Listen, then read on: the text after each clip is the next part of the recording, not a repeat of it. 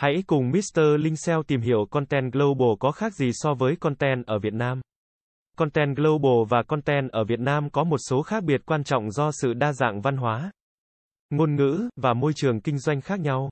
Content Global phải được tạo ra bằng ngôn ngữ phổ biến và hiểu được bởi đối tượng khách hàng toàn cầu.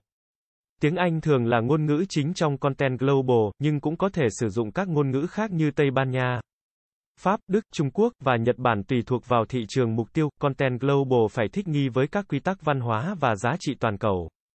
Điều này đòi hỏi việc tránh sử dụng các thuật ngữ, biểu đồ, hình ảnh hoặc cách diễn đạt có thể gây hiểu lầm hoặc xúc phạm trong các quốc gia khác nhau.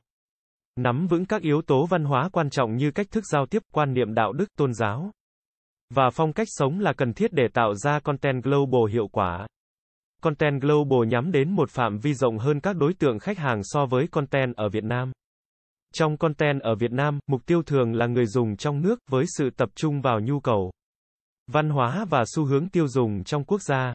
Trong khi đó, content global hướng đến các đối tượng khách hàng trên toàn cầu, bao gồm người dùng từ nhiều quốc gia với đa dạng văn hóa và nhu cầu khác nhau.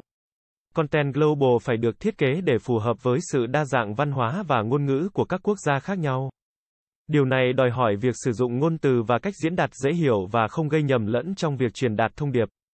Trong content ở Việt Nam, có thể sử dụng các từ ngữ, câu chuyện, ví dụ, và hình ảnh mang tính đặc thù vùng miền, giúp tạo sự thân thiện và gắn kết với người đọc. Trong content global, nội dung cần phải mang tính chất chung chung và có thể áp dụng cho mọi đối tượng khách hàng trên toàn cầu. Trong content ở Việt Nam, việc tìm hiểu thị trường địa phương và cạnh tranh cục bộ là rất quan trọng để tạo ra nội dung đáp ứng nhu cầu của người dùng trong quốc gia. Hiểu rõ về ngành công nghiệp, xu hướng tiêu dùng và cách tiếp cận của đối thủ cạnh tranh là yếu tố quyết định hiệu quả của content ở Việt Nam. Trong Content Global, việc nghiên cứu thị trường và cạnh tranh phải mở rộng hơn, bao gồm các quốc gia và khu vực mục tiêu. Điều này giúp xác định các xu hướng chung, nhu cầu và các chiến lược tiếp cận thành công của các đối thủ cạnh tranh toàn cầu. Trong content ở Việt Nam, các kênh truyền thông phổ biến như Facebook, Zalo, Instagram và Google Search thường được sử dụng để phân phối nội dung đến người dùng trong quốc gia. Các kênh này có độ phổ biến và ảnh hưởng cao đối với người dùng Việt Nam.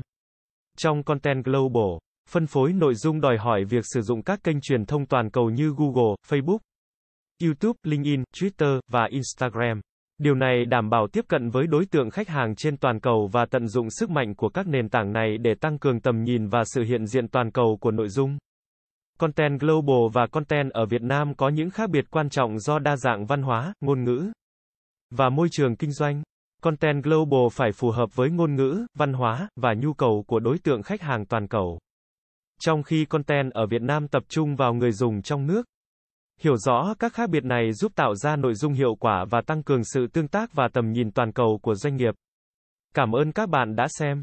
Hãy đến với dịch vụ Marketing Global tại Việt Nam uy tín, trách nhiệm, chuyên nghiệp. Chúng tôi follow theo dự án mãi mãi trước và sau khi hoàn thành dự án. Liên hệ ngay hotline 0913674815 để được tư vấn cụ thể bạn nhé.